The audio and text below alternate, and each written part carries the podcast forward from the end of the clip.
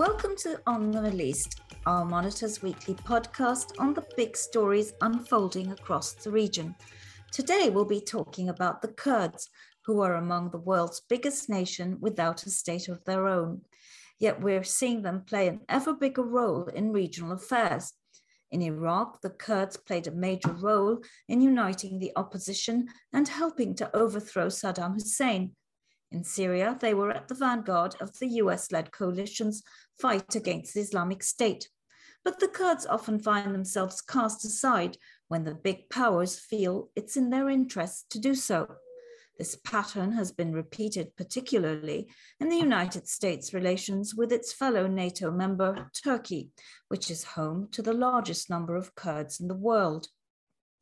The Kurdish people continue to face political and cultural oppression inside Turkey as much of the world looks away. And today, as Finland and Sweden seek to join NATO, Turkey is demanding they crack down on Kurdish groups which Ankara labels terrorists as a condition for not vetoing their admission. With us here today to discuss all these issues is Giran Özcan, a Kurd from Turkey who just founded the Kurdish Peace Institute in Washington.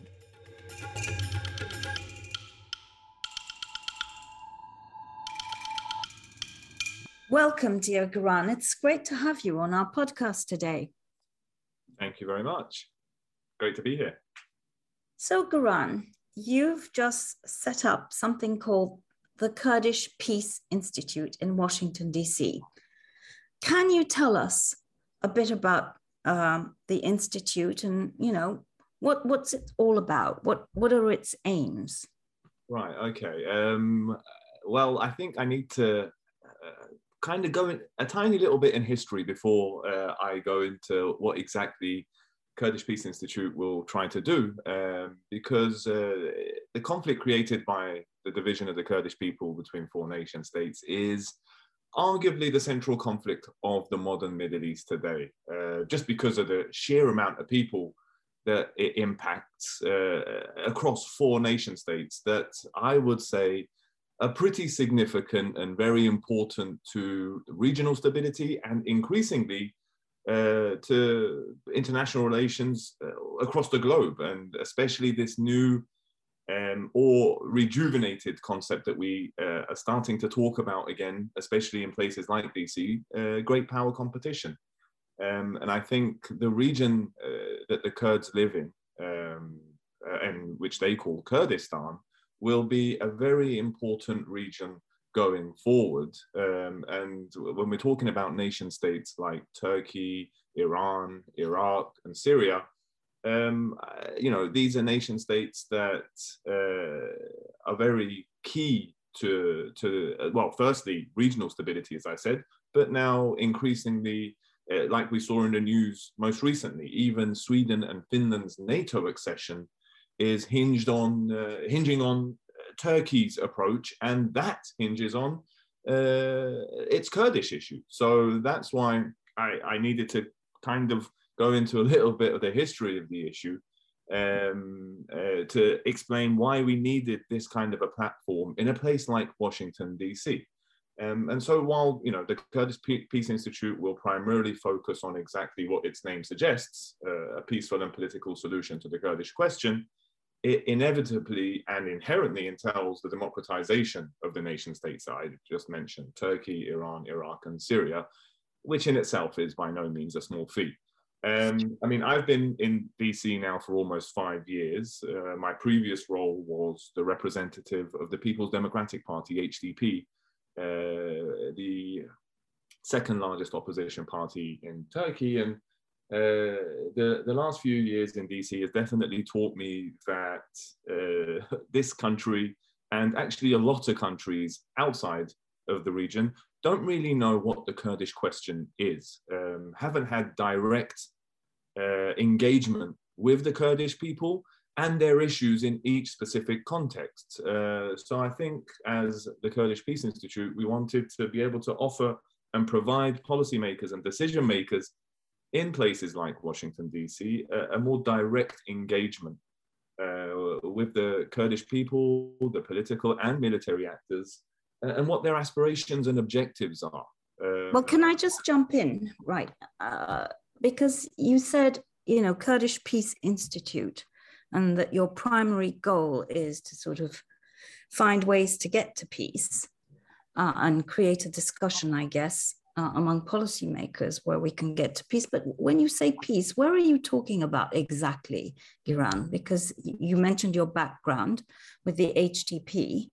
Um, is it fair to say that uh, your institute will be more focused on, on, on the Kurds of Turkey than uh, the other countries that host Kurds? Uh, a direct response to the last sentence would be no, because um, the Kurds are either fighting or are being killed in all four of the nation states that I just mentioned. Yes, Turkey has the biggest Kurdish population, and maybe the best known Kurdish conflict uh, is the one between the PKK and the Turkish state. But unfortunately, uh, the Kurds uh, are being oppressed, suppressed, and killed in all four of these countries. So uh, I repeat my answer no, we won't be solely concentrating on Kurdish affairs in Turkey, as our advisory board and our uh, researchers and non resident fellows will show everyone, uh, we want uh, a, you know a context for all four parts of Kurdistan, uh, uh, by which I mean uh, the, the Kurdish populations and the Kurdish regions that fall within the national borders of Turkey, Iran, Iraq, and Syria. Well, uh, isn't your beef though with Washington, certainly with the, the successive administrations, is that they fail to uh, take up uh, the Kurds as a standalone sort of issue, and that they tend to approach uh, respective Kurds, be they Iraqi or Syrian or Iranian or Turkish, through the lens of the country that hosts them. And so, is this something that you're going to try and sort of reverse, for example? Absolutely. Um, so, first and foremost, we are a non-profit in the United States, and our mission states that we're here to educate uh, people in this country, because until now, the United States has simply not been equipped to recognize the importance of this conflict or the proposals even that Kurdish political actors have put forward to address it. And as you rightly say, American perspectives on Kurdish aspirations are often inadvertently derivative of the nationalist and or sectarian viewpoints of Turkey, Iran, Iraq, and Syria. And uh, I think we believe that this puts the United States at a disadvantage um, and all too often has actually made the US complicit in real humanitarian and security disasters. So while uh, it's disadvantaging, disadvantaging itself, for, you know, if we look at it through the American perspective, uh, it's also leading to uh, these nation states just having an open check uh, in in any which way that they want to suppress, oppress, and kill their Kurdish uh, citizens. Um, so but surely you don't include Iraq in that list. I think we're a bit beyond that in Iraq now today.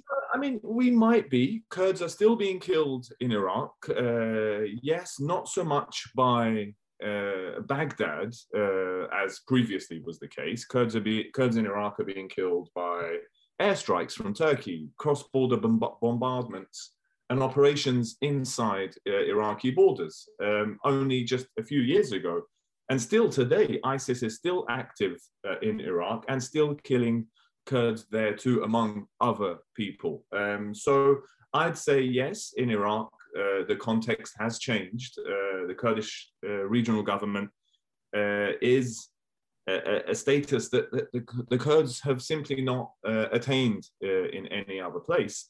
but that doesn't mean that the Kurdish issue is solved in Iraq. Uh, and as I said, the Kurds in Iraq, whether you know as a result of their own mismanagement, at their own mistakes, or uh, the actions of the states uh, that suppress and oppress the Kurdish population, it, it's still uh, far from uh, being resolved, far from uh, being an accepted uh, end result for, for Kurds to be pleased with. I mean, they still have yes, a lot but you say the Kurds, but there are huge divisions among the Kurds. Wouldn't you agree? I mean, yes, absolutely. Uh, and there are when you say that uh, Kurds are being killed in Iraq, some Kurds would say yes, they're being in, killed in Iraq with the help of the Kurds in Iraq. Uh, so, you know, when you say the Kurdish question, I think it's a bit confusing because what do we mean exactly by that? Uh, well, these are all sort of, you know, especially to people who aren't necessarily in the know.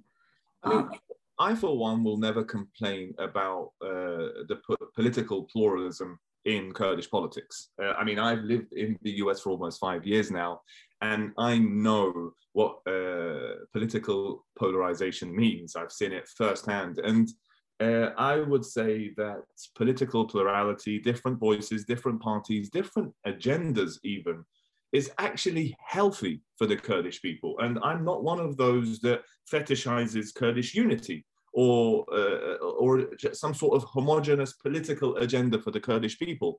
So, yes, there are different political parties uh, struggling for different ends, different uh, political objectives, even on, you know, wildly opposing uh, parts of the political spectrum. There are leftist movements, there are conservative, rightist movements uh, amongst the Kurds.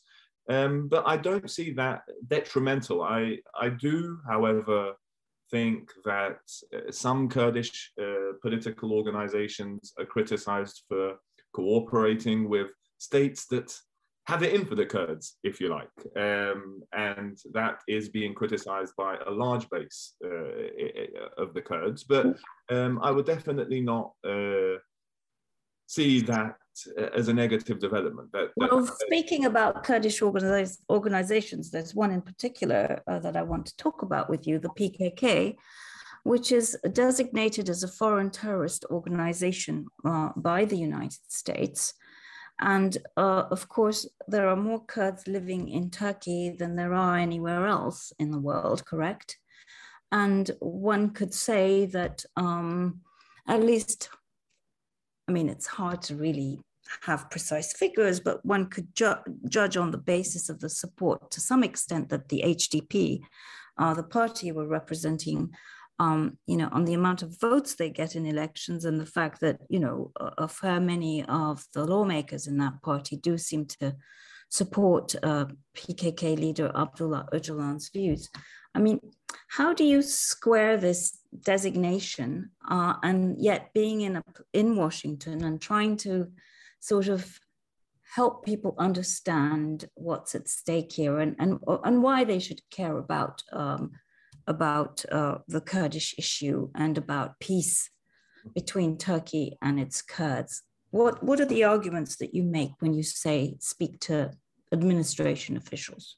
So uh, you're right. The the PKK is a proscribed organization, uh, and even the story of how it was proscribed is is interesting. I mean, uh, I don't think, I, well, I'm definitely not the naive uh, young person that I used to be. Uh, and, I, and I know that uh, pr- prescriptions, especially when it comes to these kind of uh, engagements, uh, you know, the, the US prescribed the PKK towards the latter part of the 90s. Um, and, you know, that that's a lot of haggling, that's a lot of bargaining between two nation states. And even now, um, we see this once again with uh, Sweden and Finland trying to uh, apply for NATO membership, and Turkey again using that uh, as some sort of leverage to to gain its uh, you know political uh, objectives to to make uh, other countries acquiesce and accept its kind of conceptual framework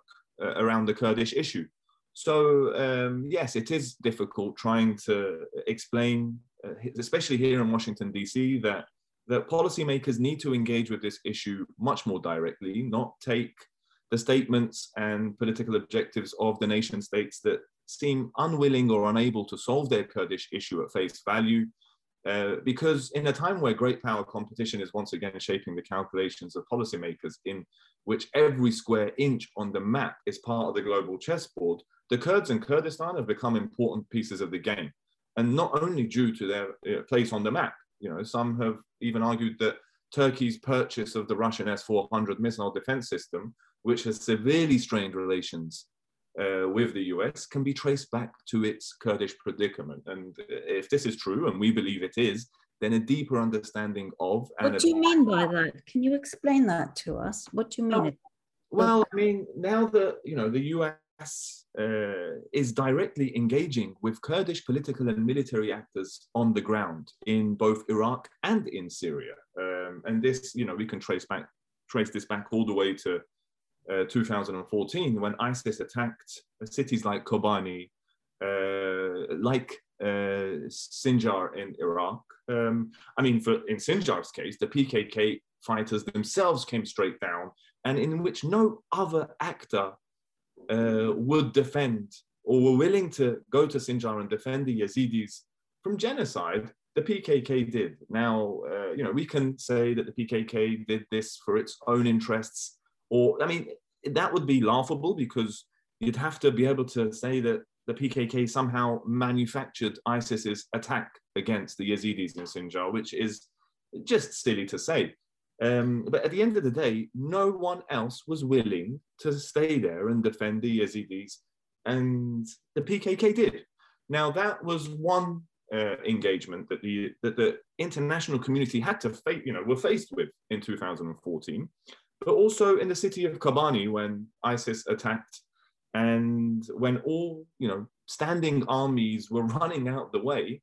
Again, uh, Kurdish fighters um, who are impacted and influenced by the ideology and the vision that, uh, that the PKK and Abdullah Öcalan, specifically the leader of the PKK, who had articulated over decades, Kurds that are aligned with those with that vision stood and fought against ISIS and ultimately pushed it back. Um, and so the US had to engage with the Kurds on the ground because defeating ISIS was an objective and a priority for the whole world.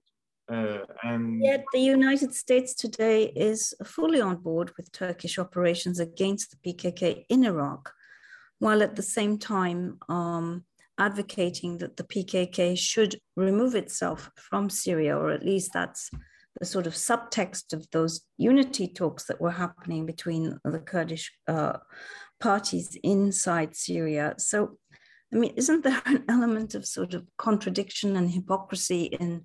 In the US policy, if there is indeed such a policy? Well, um, I would say even more disappointing is that it's not hypocrisy, it's not a contradiction, it's actually ignorance. And that's why I think that the Kurdish Peace Institute is ideally situated to combat that ignorance. Um, because uh, what we want to do is uh, explain, especially to policymakers here, that they don't have to uh, accept Turkey's security uh, conceptualization of the Kurdish issue. Uh, I mean, Cemil Bayık, probably seen as the de facto leader of the, the PKK right now, had an article published here in the, in the US, in the Washington Post, in which he calls for uh, reconciliation. He says that the movement itself is ready to sit down with Turkey and solve this issue once and for all. Abdullah Öcalan, from inside his uh, solitary confinement in Imralı Island, has said for years that he is willing to sit down and, and solve this problem, even saying that he could do it or they could do it. You know, if, if the PKK and the Turkish state were able to sit down, this problem could be solved within a week. Now, when things like these are on the table, it would be silly for a country like the US, who has now um, engaged with the Kurds, who now uh, is partnered with the Kurds in, in fighting against a, a very inhumane organization, um, to try and get these two major actors in the region, uh, and I see the Kurds as major actors in the region too, but to try and get Turkey and its own Kurdish population and its own Kurdish uh, rebellious population to sit down and solve this issue once and for all. Because uh, it all comes down to this: you know, how do we convince the rulers of Turkey that truly accept, accepting the existence of the Kurdish people will not only not eradicate Turkey from the face of the map, but will enhance its, its resilience and contribute to its prosperous future. That's something that I think uh, is both in the Kurdish interest and the US interest. I've noticed on Twitter that there are some sort of um, veiled, sort of, let's say, accusations that somehow through you the, the PKK is, you know, that there's an attempt to legitimize the PKK. How would you respond to that? Well, I mean, you know, I think any Kurd from Turkey will tell you that that's a very popular tactic used by the Turkish state, and it's quite unfortunate and a little sad to see that that people who you follow and you see, and you know, these are generally intelligent people uh, who have, uh, you know, come to a position in which they have to defend a Turkish state tactic, or even actually profess themselves a, a, a, an age-old Turkish tactic that uh, would deem any kind of dissent, uh, and not just Kurdish dissent as well, right now, um, as uh, some sort of PKK propaganda. Osman Kavala is a great example. He is neither ethnically Kurdish or has never even organically engaged with the Kurdish movement, and yet. Uh, the poor guy, uh, I'm sorry to say, you know, he's been in prison for almost five years and just got sentenced to life. So, in a country where someone like Osman Kavala can be uh, deemed or labeled a PKK terrorist, then uh, you know it, it's just sad to see uh, generally intelligent people uh, using the same tactics as, as this authoritarian Turkish state is. And I'd like to just say that the First Amendment in this country is, uh, you know, one of the most progressive uh, pieces of legislation uh, in, in, any cons- constitution in the world. Um, and I mean, I would even go as this far. We, as the Kurdish Peace Institute, want to educate people about the Kurds and Kurdistan. The PKK is a major actor in this region and arguably has at least half uh, the Kurds supporting this organization. Now, that is a, a mandate comparable to any legitimate government in the West today. So uh, I think uh, we just need to talk about these issues. Um, the First Amendment allows us to talk about these issues, uh, allows us to highlight what these organizations are saying, what what they what the objectives are, uh, and you know I think something a hurdle that we're trying to overcome is is um, the the ignorance uh, that states like Turkey bank on here in DC. Um, and I am very hopeful that we will fulfill that mission. Well, just one more thing. Um, can you tell our audience how you're funded? Well, we are a nonprofit here in the US, and we will be totally funded by contributions by people in the US. Um, we, we won't be taking any foreign government money ever because, uh, you know, I think uh, what we want to do is, uh, is in the interests of both, yes, the Kurds in Kurdistan, but also Americans. Uh, I think the American people, uh, the American government need to see that understanding uh, Kurdish political objectives, understanding the Kurdish people and their aspirations will benefit their uh, decision-making process. Uh, and I think, uh, you know, the Kurdish issue, uh, even someone like Joel Rayburn in, in an interview uh, only a couple of months back said that this is uh, what an issue that significantly impacts the stability in the region and a more stable Middle East is in everyone's interests. and I think that a lot of a lot of people here in the US would like to contribute to a platform and an institute that will educate policymakers here in DC in engaging with the region in a much more sustainable and peaceful uh, way. Uh, well, Joel Rayburn, by the way, uh, is a former Trump administration official who covered the Syria file. Um, and so, does this mean also that you'll be looking to work with fellow Kurdish organizations like the KRG Representatives Office there, uh, the Yazidi advocacy groups? Will we be seeing an attempt to sort of create bridges? Absolutely. I mean, we are first and foremost a research institute, and uh, our produce, what we produce, the kind of knowledge we produce, is open for everyone to use. Um, you know, because as I said, the fundamental issue regarding the Kurdish question, especially in Western capitals, is ignorance. And that's why that's what we want to uh, allay and that's what we want to get rid of. And I think uh, openness to all Kurdish political actors uh, in Kurdistan and in the diaspora uh, is a, a, fundamental thing that uh, that we will be open to, um, and both in our research and what we produce, we hope to be accessible to everyone. So, final question: If someone publishes wants to publish, uh, let's say, a paper that's critical of uh, Abdullah Öcalan and the PKK, you would be open to that? Yes, absolutely. As long as it's you know well reasoned and uh, inoffensive. I mean, not you know. We will fact check everything. We will have editorial guidelines. Um, but uh, you are someone that really knows the Kurdish movement very well, and uh, criticism and self-criticism, uh, especially for the PKK, is one of its fundamental columns that it bases itself on. So uh, if if the movement itself is open to that, it would be a shame for a research institute like us to not be open to it. Um, and we will stringently apply our editorial guidelines and fact-checking processes to everything that we will receive. Well, we'll be following with great interest. Thank you so much, Giran, for taking the time. I know you're extremely busy with this institute now. So um, look forward to reading all your stuff and uh, Gelek. Thank you very much, Spas